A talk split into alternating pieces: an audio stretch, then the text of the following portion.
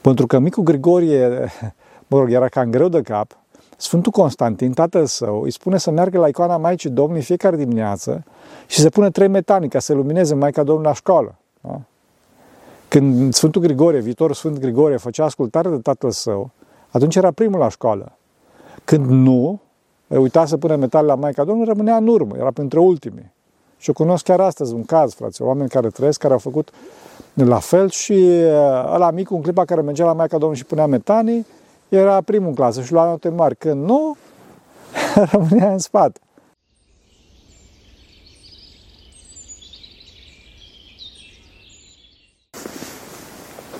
Slavă Tatălui și Fiului Sfântului Duh și acum și purea și în vecii vecilor. Amin. Pentru că cine Sfinților Părinților noștri, Doamne, Iisuse Hristos, Fiul lui Dumnezeu, milește pe noi. Amin. Am vorbit într-unul din episoadele anterioare despre ce este ortodoxia.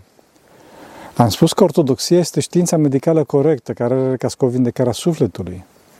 Este GPS-ul corect care ne duce la sănătate, adică la luminarea minții, la unirea cu Dumnezeu, la îndumnezeire.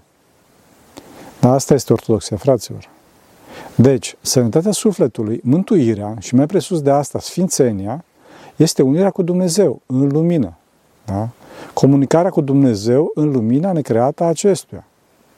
Mare atenție, fraților, lumina adevărată vine de la Dumnezeu.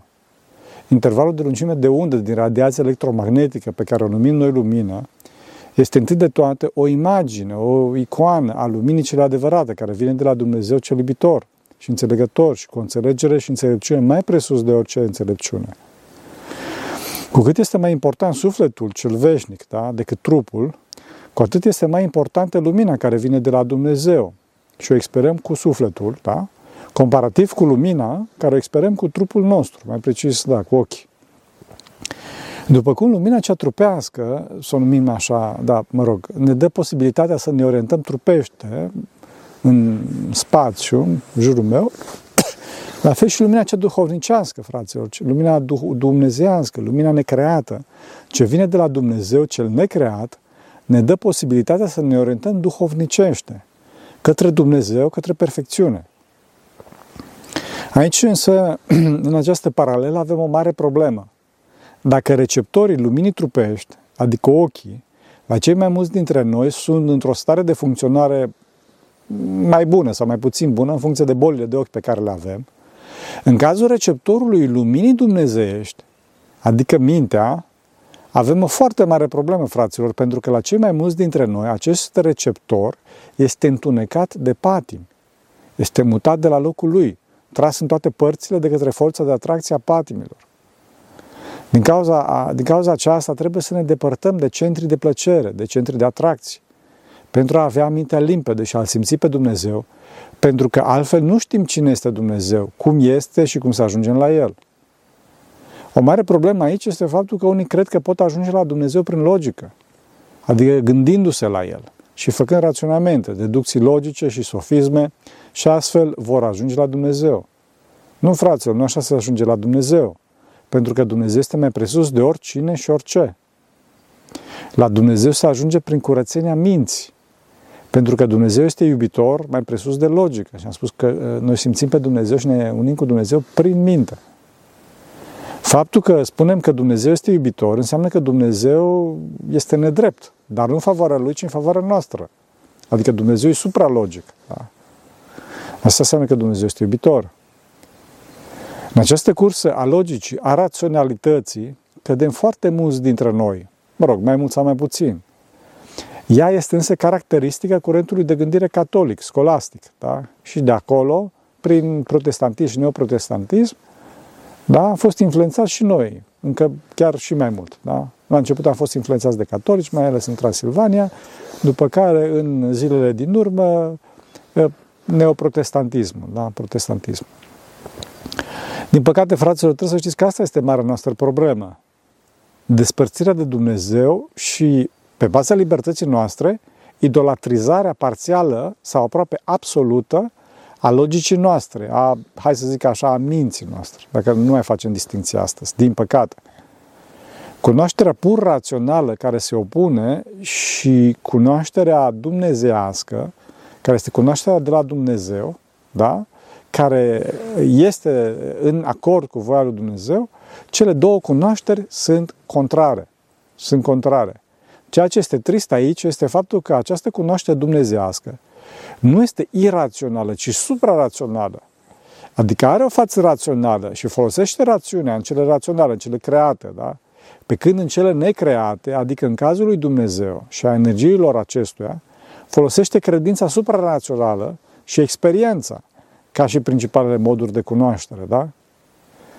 Acest conflict între cunoașterea rațională științifică, bâșbuietoare, care însă pare foarte atractivă din cauza logicii, cum spuneam, și experiența suprarațională, care însă este foarte dificil de acceptat pentru logica noastră căzută, distorsionată de păcat, a izbucnit într-un mod cu totul reprezentativ, da? într-un mod extraordinar, într-un mod foarte pregnant, mă rog, pentru istoria noastră modernă, da? În secolul XIV, frate, în secolul XIV, e vorba din, din, de, de conflictul dintre Sfântul Grigore Palama și Varlam. Sfântul Grigore Palama a avut o viață de sfânt, de mic copil, deci a fost sfințit de, din până cele mamei sale. S-a născut într-o familie de sfinți, fraților. Mai ales taică Constantin Palama, care era sfetic imperial, era cunoscut pentru sfințenia sa. Împăratul, cu toate că îi prețuia foarte mult sfatul, îl lăsa să se roage, da? după o coloană, într-un colț al sălii palatului. Pentru că micul Grigorie, mă rog, era cam greu de cap, Sfântul Constantin, tatăl său, îi spune să meargă la icoana Maicii Domnului fiecare dimineață și să pună trei metani ca să lumineze Maica Domnului la școală. Da? Când Sfântul Grigorie, viitorul Sfânt Grigorie, făcea ascultare de tatăl său, atunci era primul la școală. Când nu, uita să pune metale la Maica Domnului, rămânea în urmă, era printre ultimii. Și eu cunosc chiar astăzi un caz, frate, oameni care trăiesc, care au făcut la fel și uh, ăla mic, un clipa care mergea la Maica Domnului și punea metanii, era primul în clasă și lua note mari. Când nu, rămânea în spate. Faceți o treabă, faceți, frații, o treabă asta. Dar să revenim la Sfântul Grigore Palama, uh, care rămâne orfan, frați, rămâne orfan de tată când acesta avea doar șapte ani. Da? Erau cinci frați. Da? Uh, cu toate astea, cu toate, cu toate că rămâne orfan de tată, primește o educație aleasă, fiind sub protecția împăratului uh, Andronic, al doilea paleologul. Acum, fiind dintr-o familie de sfinți, Sfântul Grigorie avea o viață ascetică de mic, cu post, privegheri, rugăciuni și multe contacte cu monahi. Cel mai bun dintre aceștia, care, care l-a și format de altfel, a fost gheronda lui încă de mic copil, a fost monahul Atonit Teolipt, care mai apoi a ajuns episcop al Filadelfiei. Da? Sfântul Teolipt al Filadelfiei, că despre el este vorba, da? l-a introdus în tainele trezviei și l-a inițiat în rugăciunea lui Isus. Da, fraților, baza isihasmului este rugăciunea lui Isus, ca fiind cea mai puternică rugăciune. Pentru că este ciclică, ne scapă de gânduri, este într-un gând, da, din cauza asta. Și conține și numele Dumnezeu în ea, numele lui Hristos. Mai târziu, însă, Sfântul Grigore mai zicea și o altă rugăciune. Zicea, Doamne, luminează-mi întunericul. Doamne, luminează-mi întunericul. Dar în principal, în principal Doamne Iisus Hristos, miluiește-mă. La 21 de ani, tânărul Grigorie vine în Sfântul Munte și intră sub ascultarea bătrânului Nicodim, care îl tunde monah într-o chilie în apropierea mănăstirii Vatoped, unde stă trei ani sub, sub ascultare la Sfântul Nicodim Isihastu, până la moartea bătrânului, după care merge la Marea Lavră. La Lavra mai stă trei ani, după care se retrage în pustie și într-o viață intensă isihastă împreună cu alți asceți. După încă doi ani, din cauza incursiunilor turcilor în Sfântul Munte, se mută la Salonic, împreună cu obștea în care se află. La Salonic e hirotonit preot și după aceea merge în Veria, într-o regiune muntoasă, locuită chiar de a români. Da? Dar toate invaziilor sârbilor, după 5 ani, iarăși vine Sfântul Munte.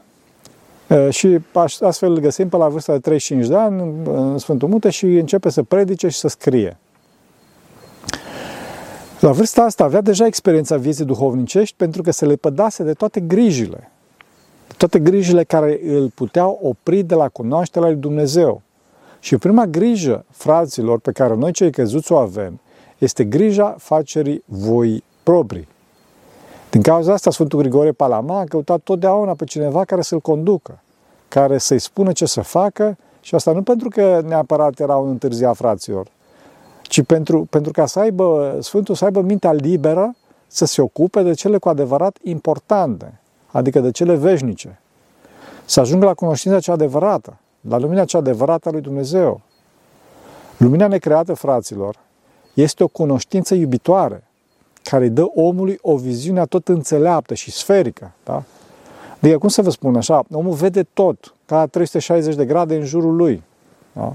Mintea este nemișcată de nicio grijă, de niciun gând în inimă, stă în inimă, adică în centrul existențial al omului, că acolo asta este inima, inima duhovnicească, și acolo așteaptă, smerită, nemișcată în rugăciunea lui Isus, ca o fereastră deschisă total, așteaptă razele luminii dumnezești iubitoare. Mintea cunoaște tot atât cât poate să încapă în ea și mintea cunoaște atunci că acestea sunt razele, energiile lui Dumnezeu și Dumnezeu însuși. Lumina aceasta se poate vedea că învoiește Domnul și ca lumină mai mult, mult așa, mult mai puternică decât soarele. Însă dimensiunea ei principală este dimensiunea duhovnicească, fraților, înțelegătoare și iubitoare. Este o experiență cu totul liniștitoare și copleșitoare, în același timp, da, odihnitoare și dinamică. Asta, fraților, nu, se, nu vine gândindu-ne la aceste lucruri, ci prin râvnă, prin smerenie, prin ascultare și lipsa de griji, cum spuneam. Cred că cel mai caracteristic caz, care, mă rog, se poate povesti așa pe scurt, este cel al Sfântului Simeon Neoteolog, care la un moment dat s-a dus seara la starețul său, la Sfântul Simeon Evlaviosul, și a zis, Părinte, am o râvnă mare de tot să mă rog, aș sta toată noaptea în rugăciune. Și atunci, și atunci al său i-a spus, da? Bun, ok. Zi rugăciune începătoare, adică Sfinte Dumnezeule, prea Sfântă Trei Tatăl nostru, duci să te culci. Sfântul Simeon, un teolog, pe atunci foarte tânăr, și a tăiat voia frontal, da? adică bum. A făcut ascultare și cu această stare de ascultare totală, de jertfă față de starețul său, nu a apucat să termine Tatăl nostru, fraților. Când a fost inundat de o lumină extraordinară, fără margini, de nu mai putea să zică tânărul ascultător decât Doamne miluiește, Doamne miluiește, Doamne miluiește. Înțelegeți? A fost prima experiență, prima experiență în, în Duhul Sfânt a luminii necreate la Sfântul Simeon Neoteolog. Acum, fraților, ca să explice cineva asta cuiva care nu are experiența, este ca și cum ar încerca să explice ce este mierea unuia care nu a gustat-o și nu a văzut-o. Sau, mă rog, că tot vorbim de lumină, sau să explice cuiva ce e lumina verde unui orb din naștere, unuia care nu are experiența luminii.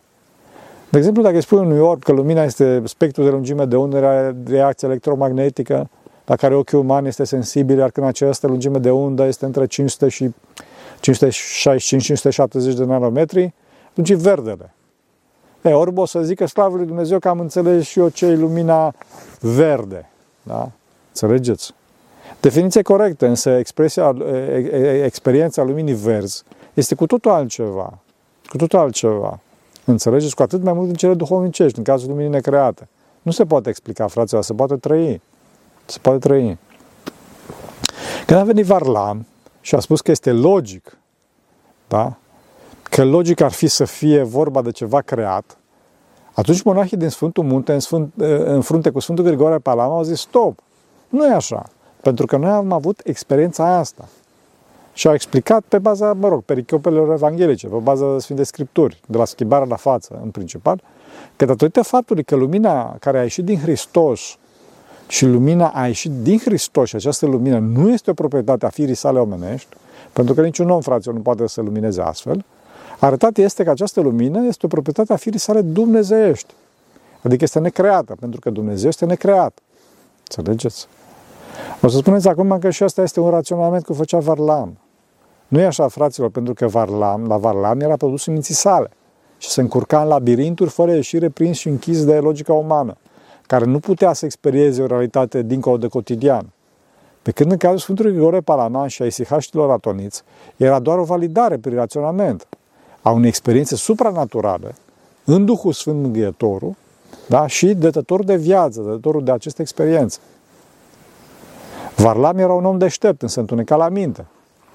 Mare atenție, că altceva este capacitatea de gândire logică și erudiția, mă rog, și altceva luminarea minții. Că tot vorbim de Sfântul Grigore Parama, să știți că sunt mai multe părți raționale ale sufletului pe care le-a evidențiat Sfântul Grigore Parama. Cel mai evident, cele mai evidente fiind logica și mintea. Logica acționează în pași, are tendința să divide lucrurile și este potrivită pentru a gestiona lucrurile din lumea aceasta. Logica zice că întâi asta, după care vine asta și de cealaltă și mai departe. Mintea însă nu acționează în pași. Mintea simte, este un organ de simț. Este atenția ultimă, cea mai fină atenție, focul, focusul uman, ochiul sufletului. Acolo unde omul este concentrat. Asta este mintea. Mintea are tendința de a vedea lucrurile unitar și trebuie să se ocupe de cele cerești, de cele duhovnicești, de cele dumnezeiești. Mintea ar trebui să simtă și să vadă și să facă diferența între bine și rău. Și astfel să-l ducă pe om, cu ajutorul luminii dumnezeiești, la mântuire. Varlam avea o lucrare logică înaltă. Era deștept. Da, atât. Și de aici problemele. Sfântul Grigore Palama însă, dincolo de lucrarea sa logică înaltă, avea și o lucrare mentală foarte înaltă. Adică era înțelept, era sfânt, era luminat de Dumnezeu. Putea să facă deosebirea între bine și rău pe baza experienței sale duhovnicești. Înțelegeți? Acum, trebuie să știți că Varlam, când a apărut la Salonic, în spațiu ortodox, adică a apărut ca un reconciliator, ca cineva bine intenționat, încercând, mă rog, pentru o acrobație te- teologică, să împace pozițiile ortodoxe și catolice în ceea ce privește cea mai spinoasă problemă care le separă, adică filiocve. Poate că ar fi bine să explicăm pe scurt ce înseamnă filiocve și de ce este atât de important. Noi, ortodoxi, spunem că Duhul Sfânt purcede numai de la Tatăl, după cum spune și în Scriptură, da? că de la Tatăl purcede, despre Duhul. Pe când catolicii spun că purcede și de la Fiul, filiocve în latină, și că în Scriptură se subînțelege acest lucru, chiar dacă nu se spune. Acum, unde e problema? Pe scurt, dacă Duhul Sfânt ar avea două origini, ar avea o poziție inferioară în Sfânta Treime și prin aceasta să sparge perfecțiunea acestea, egalitatea dintre persoanele acestea, să sparge echilibru. De asemenea, pentru că persoanele Sfinte Trăim sunt perfecte, da, vorbim de Dumnezeu aici, dacă Duhul Sfânt ar pucede și de la Fiul, persoanele ar dispărea oarecum din absolutul acestora, pentru că atunci Tatăl nu ar fi un Tată unic și absolut, pentru că și Fiul este puțin Tată. Și iarăși, de vreme ce Fiul este puțin Tată, înseamnă că nu este un Fiu perfect, 100% să zicem, și deci persoane sfinte trăim, ca și persoane perfecte, dispar. Au un caracter difuz, ambigu. Și cu dispariția prezenței personale dispare iubirea, dispare viața, dispare prezența lui Dumnezeu în cotidian. Pentru că numai persoana este vie și capabilă de iubire adevărată, adică de comuniune, de unire. Înțelegeți? Din cauza asta, în catolicism, lucrurile sunt mult mai reci, mai raționale, mai lipsite de iubire. Oamenii sunt mai singuri, mai orfani, pentru că pentru ei Dumnezeu este retras undeva sus, rupt de lume, inaccesibil în sferele sale astrale. Acum, desigur că Varlam nu a făcut bine ce a făcut, însă e de așteptat, uh, pentru că el nu avea alt mod de cunoaștere decât raționamentul, fiind rupt de Dumnezeu. Ei, și raționamentul lumii acestea în cele dumnezeiești dă greș. Știți, oarecum, oarecum așa similar cum se aplică raționamentul lumii acestea fizice la fizica cuantică.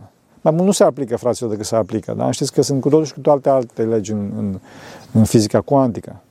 Da? Ceva de genul ăsta se întâmplă. Înțelegeți? Vă dau, v-am dat ca și exemplu.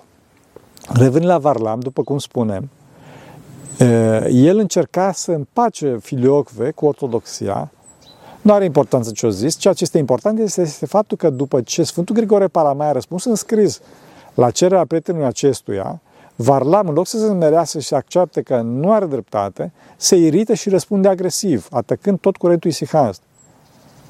Fraților, acum trebuie să știm că, da, ok, isihast înseamnă cel care se liniștește, însă această liniștire nu înseamnă moleșeală, precum o mare morsă mofturoasă, da? după cum am mai spus de câteva ori. Isihia, liniștirea, este o stare foarte activă, foarte trezvitoare, în care ascetul își păzește mintea este atent la gândurile care vin astfel, încât să facă răul inoperant și să gestioneze lumea exterioară și mai ales interioară, adică simțurile, sentimentele, inima și toate celelalte.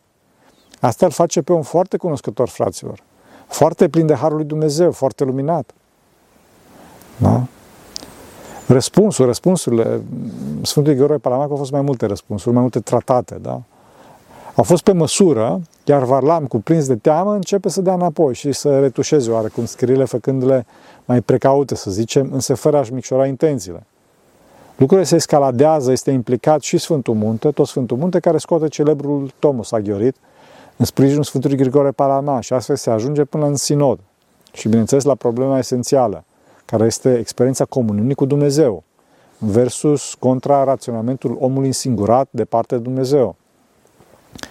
Varlam și cei dinpreună cu el, prin care se numărau și o, foarte, și o mare parte din ortodoxă, știți, fraților, nu putea să înțeleagă cum omul, poate se, omul se poate uni cu Dumnezeu și cum poate să-L vadă pe Dumnezeu.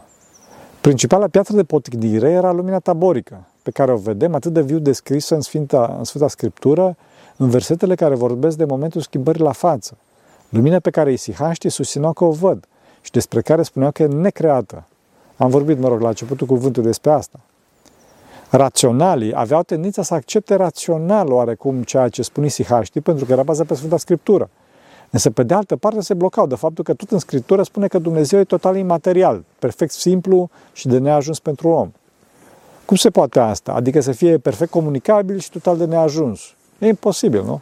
Era o contradicție pe care, desigur, numai cineva care are o experiență acestui fapt, care are experiența, poate să rezolve.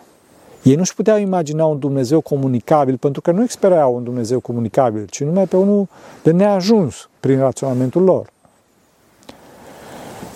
De fapt, fraților, adevărul este că la Dumnezeu distingem cine este Dumnezeu și ce face Dumnezeu. Legat de cine este Dumnezeu, este o singură ființă, nedespărțită, neîmbucățită, perfect simplă, care se manifestă în trei persoane distincte, fără ca această distinție să provoace ruptură sau îmbucățire ființa sa. E o unitate perfectă. Acum legat de ce face, părinții au numit aceste activități a lui Dumnezeu energii. Și pentru că sunt a lui Dumnezeu, nedespărțite de el, se, se numesc mai exact energii necreate. Energiile necreate nu sunt rupte de Dumnezeu, nu sunt altceva, tot Dumnezeu sunt, însă descriu mai degrabă, cum spuneam, ce face Dumnezeu, cum se exprimă în afară către creație. Și nu cine este Dumnezeu în esența sa. Această energie, în limba greacă energia, înseamnă lucrare, se mai numesc în general și har sau harisme. Pentru că sunt date în dar de către Dumnezeu, se mai numesc și darurile lui Dumnezeu sau roadele Duhului Sfânt. Cum să vă spun să vă imaginați? Imaginați-vă că Soarele este un glob imens de lumină. Noi nu știm ce este nucleul lui, nu putem să ajungem acolo, însă vedem efectele energiilor sale. Vedem lumina care ajunge la noi. Deci, după cum vedem, după cum, după cum uh, înțelegem, Dumnezeu este total inaccesibil în ființa sa și perfect comunicabil în energiile sale, fără a însemna asta că Dumnezeu este compus sau rupt în sine. Acest lucru ne permite și nouă oamenilor să comunicăm cu Dumnezeu și să ajungem cu ajutorul Lui, să fim asemenea Lui. E, fraților, cea mai mare dovadă a iubirii lui Dumnezeu. Cea mai mare dovadă a iubirii lui Dumnezeu. Această învățătură cristalizată în urma unei dispute aprinse, în care au fost angrenați mai mulți oameni de ambele tabere, mulți oameni, da? se ratifică de către un mare sinod pe la uh, 1341. După acest triumf al ortodoxiei, care a schimbat de fapt istoria bisericii, da? Care e răsplata, fraților, pentru atletul și mărturisitorul lui Hristos, Sfântul Grigore Palama? Spate e că i-a aruncat în închisoare, în vreme de patru ani, din preunte cu alți șase arhierei care erau de partea lui. Da, fraților, și a aruncat în închisoare de lui, de împăratul Ioan Paleologul, da? Pentru că era bănuit că este omul rivalului său, Ioan Cantacuzino.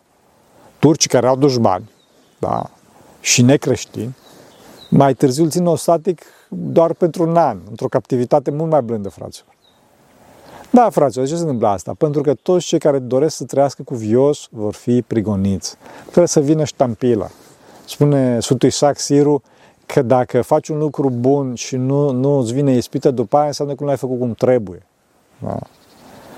Fraților, să nu zicem că și noi suntem prigoniți pentru că suntem cuvioși. Haideți să trăim cuvios și să lăsăm celelalte în plata lui Dumnezeu. Da. Și dacă vine ispita, să o ducem, ca noastră este. Sfântul Grigore a avut o viață fenomenală, fraților. Nu vă mai spun că după ce a ieșit din închisoare, luptă a continuat. Au avut loc și alte sinoade pe aceeași temă. A fost hirotonit arhiepiscop al Tesalonicului pe vremea când Salonicul era a doua capitală după Constantinopol. Cu toate astea a așteptat nu știu cât timp ca să-și ia în primire scaunul. Împins și presat de diferitele fracțiuni teologice și politice ale timpului din, din afara și dinăuntru Imperiului. De fapt, fraților a ajuns să-și păstorească turma, adică să fie episcop, uh, efectiv episcop, uh, cred că doar un total de aproximativ 2 ani, așa, știi, cu întreruperi. De fapt, primul act de canonizare, fraților, din istoria bisericii, istoria bisericii universale, a fost pentru Sfântul Grigore Palama. Trebuie să știți că toți sfinții din vechime nu au act de canonizare, fraților. Maica Domnului, Sfântul Ioan Botezător și cei 12 apostoli nu au act de canonizare. De asemenea, Sfântul Gheorghe, Grigore și toți ceilalți sfinți din vechime, Sfântul Dumitru, da? nu au act de canonizare. Primul act de canonizare a fost dat de un sinod ținut de către Sfântul Filotei Cochinos, patriarhul Constantinopolului, care era monah atonit, era ucenic și biograf a Sfântului Grigore Palama, care a dat acest act proclamând pe Sfântul Grigore Palama drept sfânt. De ce? Pentru că Sfântul a fost foarte luptat și în ortodoxie de către cei care nu au experiența celor duhovnicești, ci doar logica celor lumești, și a fost luptat mai ales de către modul de gândire catolic. Da? Și a fost nevoie de acest act oficial pentru a proclama sfințenia acestui titan al experienței în Hristos. Da, bun, ok, e adevărat că astăzi în vest Sfântul Grigore Palaman e văzut mai bine în anumite cercuri catolice, însă mai este mult până a, a, a se ajunge, în general vorbind, la, celor, la experiența celor descrise de către Sfântul în scrierile sale. Fraților, numai experiența în Hristos ne asigură victoria în fața vicisitudinilor vieții. Nimic altceva. Oricâte planuri ne face, tot degeaba. Neliniștea ne va cuceri, stresul ne va dobărâ. Mai tăiați grijile, oameni buni, să ne rugăm mai mult cu Doamne Iisuse, să iubim mai mult pe Hristos și să avem un program constant și simplu în viața noastră și să căutăm să avem conducători duhovnicești, experimentați, care să ne scoată din mâzga acestui cotidian în care ne-am afundat, astfel încât să putem să vedem lumina lină a lui Hristos, cel iubitor. Da, fraților, eu cunosc oameni care în zilele noastre au văzut lumina necreatului Hristos, cel iubitor. Așa să ne ajute Bunul Dumnezeu. Vă mulțumesc că am fost împreună. Pentru că cine Sfinților Părinților noștri, Doamne, să Hristos, Fiul Dumnezeu, miluiește pe noi. Amin.